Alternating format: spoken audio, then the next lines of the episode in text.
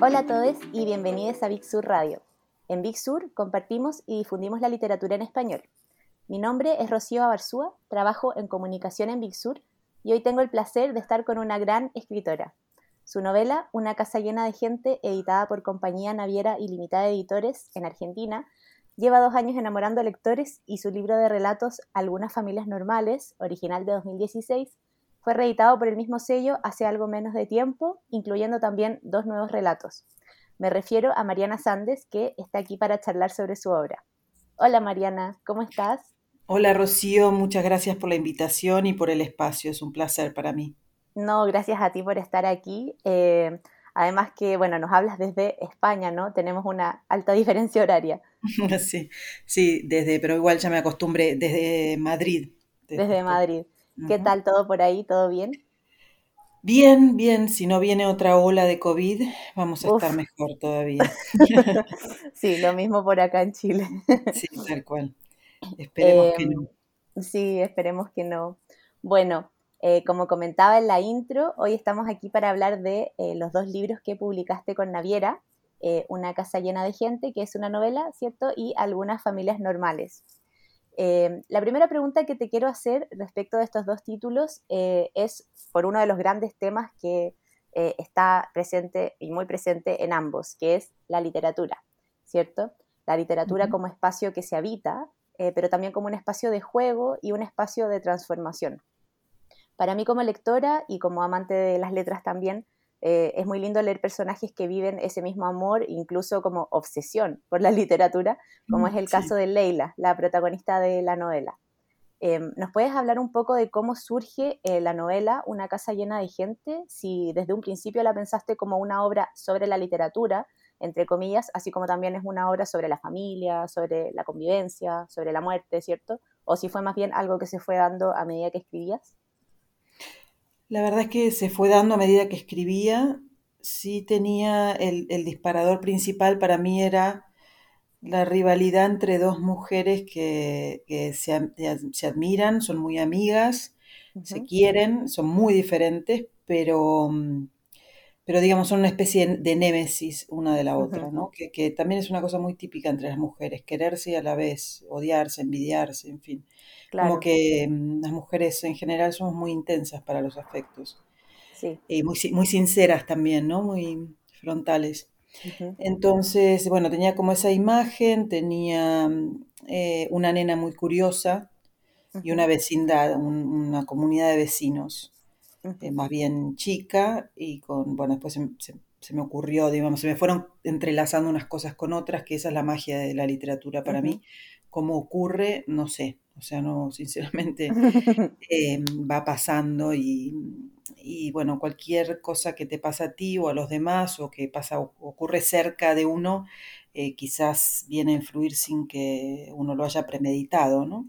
Sí, claro, como una caja negra, por así decirlo. Exacto, sí, aparece y aparece y un día aparece una cosa y otro día otra y la verdad que, bueno, es lo que por lo menos yo encuentro más disfrutable, si bien obviamente que el trabajo después de, llevar eso a la realidad o a la práctica es a veces muy duro, a veces eh, irrealizable en, ciertos casos puntuales, pero cuando se puede hacer yo, yo lo disfruto un montón, disfruto las sorpresas y, y, en este caso era eso, me imaginaba una mujer que en, un edificio miraba hacia abajo eh, la casa de la otra y y de algún modo le, envidiaba algo, ¿no? El jardín, el marido, la hija, no sé, algo. Eh, entonces esa misma envidia le producía atracción. Em, y, de ahí empezaba a gestarse la relación entre ellas. Y al mismo tiempo eh, la nena del, piso de más abajo se iba enterando la vida de los vecinos de los de arriba eh, por ruidos, no por ver, sino por oír. Como es una nena muy curiosa, empezaba como a atar cabos, ¿no? De, eh, si los tacones hoy son más fuertes y por qué pegó un portazo, pues en, un grito se dijo X palabra, ¿no? Lo que uno interpreta cuando no tiene una visión completa de las cosas, sino a medias o no, ni siquiera a medias, a veces es sugerida. Claro. Y bueno, eso me encanta. Eh, me encanta la idea de cómo unos interpretamos a otros y somos interpretados por otros solo a partir de sugerencias, de datos a veces muy chiquitos que tenemos. Em, entonces, bueno, eso me gusta, me gusta cuando, que lo he contado en otros muchos espacios, el hecho de cuando por, por causas ajenas a uno a veces eh, terminamos encerrados de algún modo con un grupo humano determinado. Entonces, qué sé yo, por decirte, como cuando se, se desprendió lo del COVID, em, era, me acuerdo, una de las primeras noticias que yo leí era un barco que había quedado en mitad de no sé qué océano, ah, donde eh, se, disparó alguien con COVID y bueno, el resto de la tripulación, los pasajeros todos alterados. Digamos, ese tipo de, grupos, ¿no? Que quedan por alguna razón recluidos en algo, todos juntos, sin conocerse, y tienen que poner en marcha un funcionamiento social, colectivo. Claro. Eh, esos son los vecinos, eso a veces también es en cierta forma la familia, eh, son, no sé, compañeros de trabajo, eh, en fin, mm, todas las formas en que nos vamos conociendo con la gente, ¿no? Sí, está bueno eso porque, bueno, yo lo tengo también para una pregunta más adelante, pero claro, me llamó la atención que lo mencionabas en el posfacio de algunas familias normales como en la nueva edición, como claro, qué pasa en estas dinámicas de personas que tienen, como que están obligadas a convivir juntos, como sin elegirlo, por así decirlo. Em, está bueno. Y bueno, en la novela también se da un montón, o sea, toda esta dinámica de vecinos que están como uno arriba del otro, casi literalmente, ¿cierto? sí. está muy bueno. Una, pirámide, sí. Claro, bacán. Bueno, después otra pregunta que tenía, em, que sigue la línea de la literatura y por eso no me salto a la última, digamos, de lo que estamos conversando ahora, em, tiene que ver em, con la literatura y la enfermedad, o eh, la literatura como causa quizás de la enfermedad. Em, o enfermedad, digamos, literal o también quizás entre comillas. Esto se habla en Una casa llena de gente, pero también en uno de los relatos eh, de algunas familias normales, que es El sueño de Leila.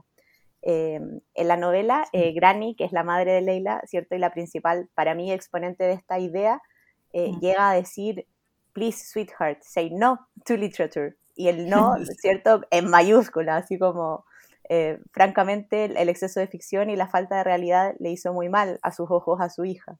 E incluso la misma Leila se pregunta si no enfermó a causa de lo que ella considera también un fracaso al no publicar sus escritos. Sin embargo, en el relato, esto toma un giro distinto, mucho más lúdico y si, y si se me permite repetirlo tantas veces, literario. Eh, ¿Puedes hablarnos más como de esta analogía entre literatura y enfermedad? ¿Es quizás la literatura algo que se padece, entre comillas? Puede ser como una especie de camino de no retorno, me parece. Eh, que es lo que me parece, que creo que ve Granny en su hija, ¿no? Es como si la hubiera perdido a un monstruo, como si se lo hubieran tragado. Y a pesar de ella y a pesar de todos y a pesar de los esfuerzos que ella como madre hizo para que eso no ocurriera y su hija fuera, comillas, normal. Em, y sí, tal vez es mi visión de, lo que ocurre con, la literatura, supongo que con otras artes y con otros temas, con muchas. Cuando a alguien le gusta mucho algo, digamos, podría casi ser así. Eh, yo puedo hablar de la literatura porque es lo que a mí me, tragó. Y sí que con Leila tengo eso en común, ¿no? Otras muchas cosas no, porque bueno, yo sí publiqué, o sea que no, no, no padecí la no publicación, pero o el no animarme, por lo menos sí me animé. Em, pero, pero sí, sí que ah, para mí en algún punto no sé si llamarlo enfermedad, pero por ahí la palabra más adecuada es obsesión, mm. es una obsesión, es algo sin lo que no podés, o sea, es algo sin lo que no puedes vivir, no puedes parar de pensar en, eso todo el tiempo. Eh, es algo que te consume una parte importante de, tus días y por lo tanto de tu vida y afecta la relación con los demás. Claro. Porque hay gente que lo, lleva muy bien, o sea, lleva muy bien la convivencia así, en el sentido de que lo entiende, lo respeta, lo valora, lo comparte o no, pero hay gente que no lo entiende o que mm. no, no puede, digamos, digerirlo también, como es el caso de Granny, porque es como la concepción de alguien que está un poco desdoblado, que está siempre, como dice Vilamatas, a mí me gusta mucho Enrique Vilamatas, y el, bueno, el tema de su literatura es la literatura, eh, y, él siempre habla de la literatura como de un planeta paralelo, ¿no? Y es eso, e, es, es, vivir a dos aguas, es vivir un poco escindido, o sea, como que estoy, pero siempre, como hace Leila, calculando cuánto, cuántos decilitros, o sea, cuántos decilitros de literatura se está llevando esto de la vida real, ¿no? Tener que ocuparme de el colegio, el disfraz que me pidieron del colegio porque mi hija no sé, hacer personaje X y y es como si uno tuviera un cómputo mental de decir, bueno, en, este rato podía haber leído tantas páginas, escrito tantas mm, otras. Mm, em, e, e, en ese sentido es una especie de, comillas, enfermedad u, obsesión y, puedo decir que es real, no, no, es, falso el síntoma. Sí, yo lo entiendo también, o sea, me pasó justo este fin de semana que estaba con amigas eh, en la playa y mm, eh, estábamos todas leyendo, ¿no? Pero eh, una, en un momento una me dijo, bueno, pero es que tú lees todo el tiempo, o sea, estás hablando con alguien y estás leyendo, estás en la fila y estás leyendo. Y yo como, bueno, sí, para mí es normal. Eh, pero sí, está muy bien. Sí, hay gente que lo, eso, hay gente que lo puede tomar como antipatía, como diferencia social, como eh, yo cuando era muy joven y estaba empezando a hacer la carrera de, letras, eh, por ahí iba a las casas y, después de un rato me aburría de, estar con gente eh, y no, no filtraba mucho en ese momento, entonces me iba y me recluía o a leer o me iba a una biblioteca, simplemente porque me aburría y bueno, pero, pero la gente se había acostumbrado y no lo tomaban a mal, pero bueno, sí hay gente que... Sí hay gente que le parece como odioso, ¿no? Eso. Claro, totalmente. Bueno, otro, otro tema que se desprende en parte también de la literatura, eh, y mm, esta es la última pregunta que hago sobre la literatura, creo, es la memoria. Em, Leila, en parte, eh, eh, según sus propias palabras, registra para conservar. Y en un minuto reflexiona sobre su afán de reunir material, que en el fondo es material gráfico, pero también algo de material escrito, para conservar las vivencias, los recuerdos, mientras que ella presenta a Fernando, su marido, como alguien cuya, abre comillas, filosofía es que debe conservarse lo que queda en la memoria, en la humana, no en discos artificiales. Se hace una selección natural de lo que importa, el resto es relleno, hojarasca, derroche de información y espacio. Sin duda, estas dos miradas se retroalimentan eh, y hacia el final, eh, Charo, que eh, es la hija de Leila y Fernando, ¿cierto? También reflexiona y como que se hace esta pregunta. El asunto es cómo se determina qué de todo es ficción, hasta dónde llega y qué no lo es. ¿Cuál es la percepción o el punto de vista que vale? cómo distinguir un recuerdo de una impresión de recuerdo, cómo discriminar una memoria de la construcción de una memoria. ¿Existe alguna evidencia concreta para delimitarlo? Te quería preguntar un poco por esto y quizás también cómo ves tú la memoria o cuál es el rol de la literatura o de la ficción incluso en ella.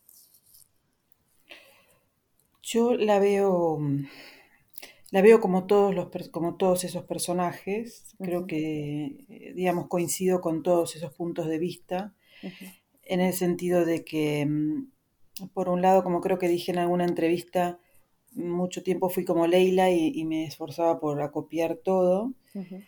Em, de más grande me volví más como Fernando, como bueno, eh, un poco resignando o, jugando a que, quede lo que quede, que, sea la, sobre, la supervivencia del más fuerte de, entre los recuerdos, digamos, que lo que no deba quedar, que no quede.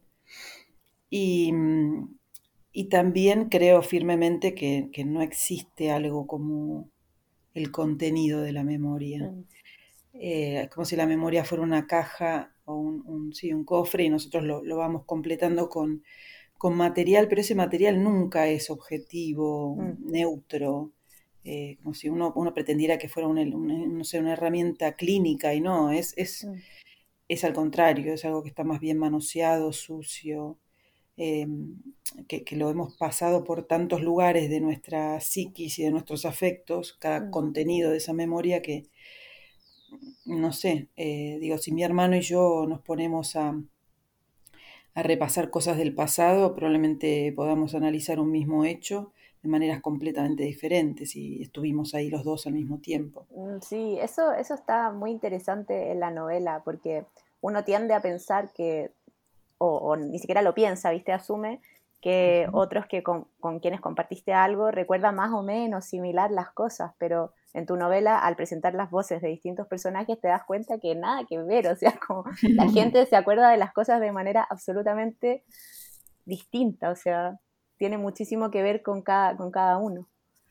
Totalmente. Y sí, yo conocí a una persona que decía algo muy gracioso, que era em, que ella con su hermana decían, supongamos, no, porque mi madre, em, eh, son hermanas, ¿no? Pero una dice, a mi madre eh, nunca le gustaron los dulces mientras vivía. Y la otra dice, esa será tu madre, porque a la mía,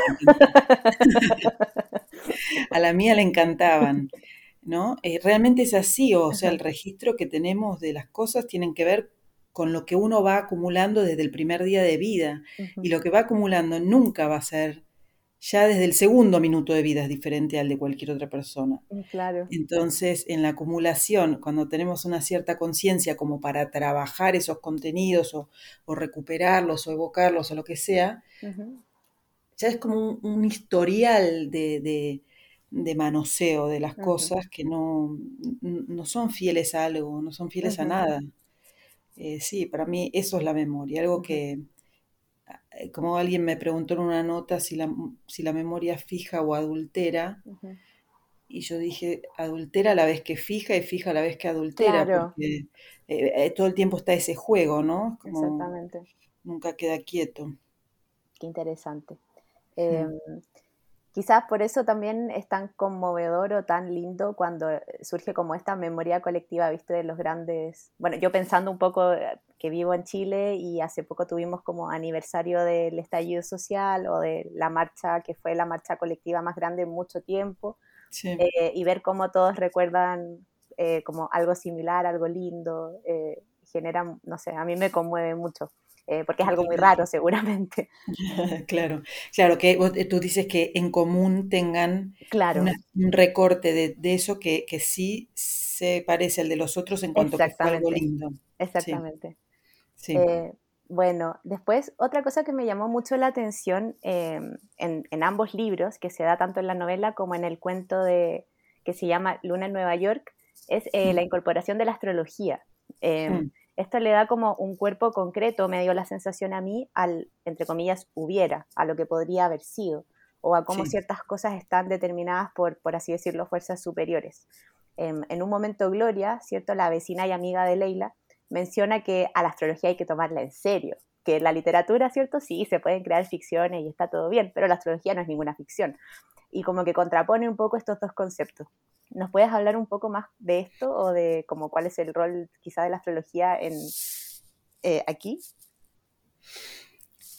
Em, no sé, yo creo que también lo tomo un poco como, siempre me gustó la astrología, me encantó, me, hubiera, me hubiera gustado estudiarlo más profesionalmente, más allá de que después crea en ello o no. me, me, gusta por eso como un juego también, como un desafío mental como un... Como justamente tú lo relacionas muy bien con lo del hubiera, porque me gusta, me gusta en, en, cuanto que uno dice lo que hace Leila en un momento, ¿qué hubiera pasado si yo en lugar de nacer a las 10 de la mañana hubiera nacido a las 10 de la noche? O si en vez de nacer en Buenos Aires hubiera nacido en Cuba. Y ya no se lo está preguntando en cuanto a idiosincrasia, sociedad, cultura, política, se lo está preguntando como por cómo me hubieran determinado los astros, por llamarlo de alguna manera, que, en algún modo, de algún modo es en realidad cómo se fue construyendo una vida, porque cualquier cosa que tú cambies en, la evolución de los hechos en la vida de una persona, que podemos llamarlo los astros, pero podemos llamarlo eh, lo que sea, em, ya te cambia todo el dominó claro, que, que va cayendo para adelante, ¿no? Entonces, en ese sentido me gusta pensar en, los astros, me gusta también mucho, me gusta mucho la psicología. Y, yo, y a veces cuando me interesado en la astrología eh, es desde ese punto de vista, mm.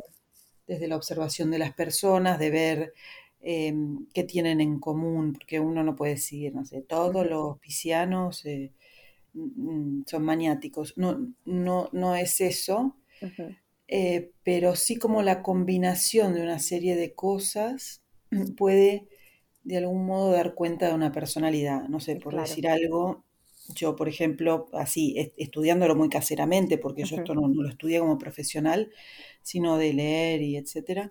Em, qué sé yo, yo tengo un montón de supuestamente planetas en la casa de, los libros, los viajes y la editorial. Mm. Entonces, esas cosas me llaman mucho la atención.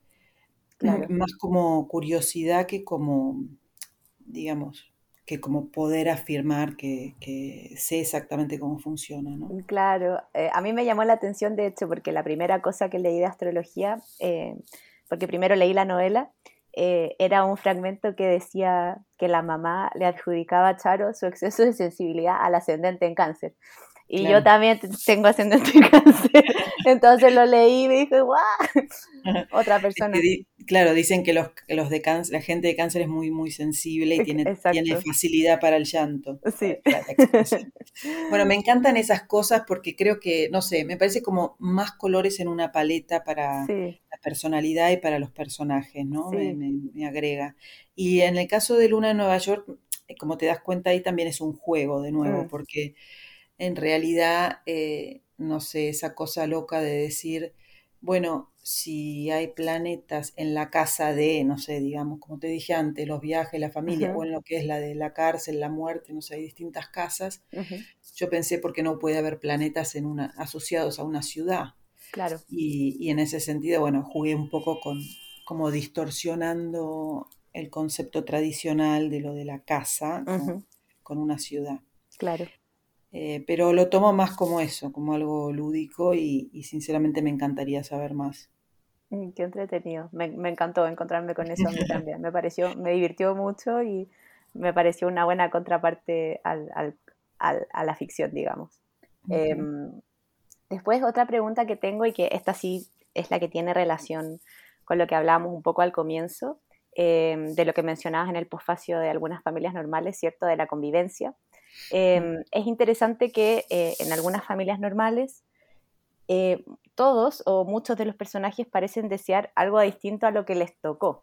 Eh, entonces, ¿crees que en cierta forma todos somos, entre comillas, anormales?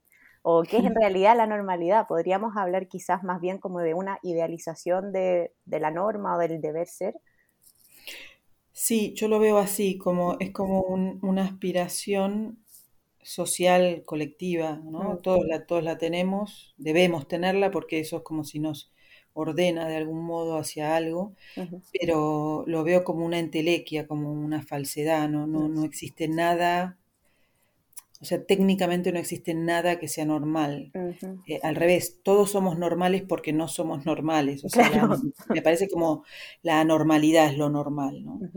Eh, o, pero eso porque necesitamos usar las palabras para explicarnos, pero como que me parece un concepto vacío em, que de algún modo eso nos ordena, nos organiza como, como colectivo, pero, pero también, es, también lleva a complicaciones, a falsos ideales, a, no sé, que lo normal sea la, la flacura, la delgadez, que lo normal sea eh, la gente con, el, con todo el pelo y no con un poco de pelo, eh, en fin, como lo que tenemos eh, eh, estereotipado como sociedad de las cosas que en las que, ponemos en ese casillero, ¿no? Y me parece que eso, bueno, lleva también a muchos conflictos. Eh, bueno, como pasó hasta ahora también, ¿no? Con, con, el ser hombre, ser mujer, es como si si, pusiera una etiqueta de, bueno, las mujeres son más esto, los hombres son más lo otro, mm. me parece que, lo bueno de lo que está pasando ahora es que muchas de esas cosas se están desarmando, se están eh, sacando una especie de careta que, que, que hubo y ahora eh, las cosas son lo que son y cada mm, uno es específicamente uno, como decía antes, desde el primer minuto que nace o desde antes, porque también no es solo el primer minuto, es, es quizás desde antes eh, o, en el momento en que sos concebido, porque ya el hecho que te toque una determinada madre o padre, o, dos padres o dos madres o, lo que sea, eh, a partir de ese momento tu vida ya empezó a tomar una forma. Sí, absolutamente. Eh, o que sea eso, en Chile, que sea en Argentina, que sea en Madrid, que sea toda esa, esa combinación, de vuelta tiene que ver con lo que decíamos de la astrología. Me gusta eso, me gusta ver en qué punto de todos esos cruces nos encuentra cada uno la vida y cómo la desarrollamos. Entonces me parece que lo, que lo, normal en realidad es eso, es que tú seas eh, tú en, el punto de crucijada que te tocó y esa es tu normalidad, no, hay otra. Sí, totalmente. Em, sí, es, siento que es algo que, o sea, a mí me hace mucho sentido lo que tú dices también, pero que a veces no, no sé, a veces es más difícil de comprender como para algunas personas. Y sí, tenemos muy, muy impuesto lo, lo otro, ¿no? Eso. como el deber ser, em, los, parámetros, la parametrización de las cosas. Eh, de acuerdo a unos parámetros que no sé, a mí siempre me, interesó y me pregunto muchas veces de acuerdo a qué, a quién. Claro, exacto, ¿quién decidió esto? Exacto, o sea, ¿de dónde viene esto? ¿Quién lo impuso? ¿no? es un tema interesante. Sí, bacán, me encanta. Em, creo que sí, especialmente ahora en tiempos, viste, como de COVID y todo, que esto que dice la, gente como volver a la normalidad y bueno, pero ¿qué es eso un poco? La nueva normalidad es un concepto que acá en Chile también se ha manoseado mucho, digamos, después del estallido y también después del COVID, entonces está lindo ver eso como algo que en el fondo no es algo que existe nomás, como que está determinado, sino que es algo que construimos entre todos, cada uno desde su, como dices tú, encrucijada, tiempo, espacio, digamos. Sí, y, por qué, y, y, que además tiene tanto que ver con el lenguaje en realidad, porque en realidad es porque necesitamos nombrarlo. Eh, eh, entonces, una vez que necesitas nombrarlo, ya le calzaste una etiqueta, porque a esa palabra, claro, a esa palabra se le adhiere un significado y ese significado se vuelve, como por ejemplo yo te escucho a ti decir bacán, eh, en, un, en, un, determinado sentido, que en Argentina tiene un sentido completamente diferente.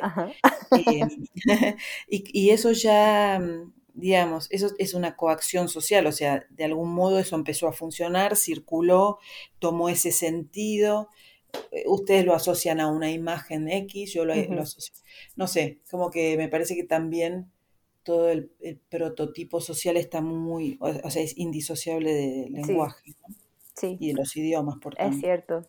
Mm. Em, bueno, la última pregunta que tengo para hacerte, em, y que solo si se puede hablar de ello, es si estás trabajando en algo actualmente y si nos puedes hablar de, proyectos actuales o futuros.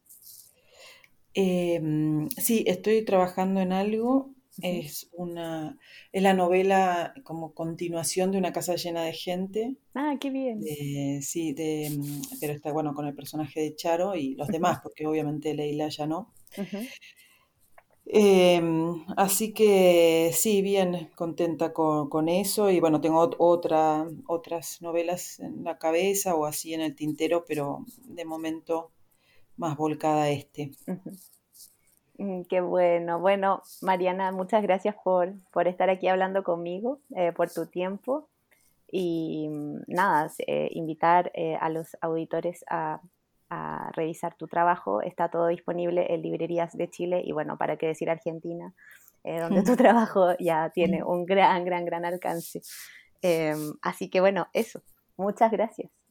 Muchísimas gracias a ti por una lectura tan atenta y tan, tan interesante. Así que, que bueno, un placer, Rocío. Bueno, nos vemos. Gracias. Te mando un abrazo. Adiós. Hasta luego.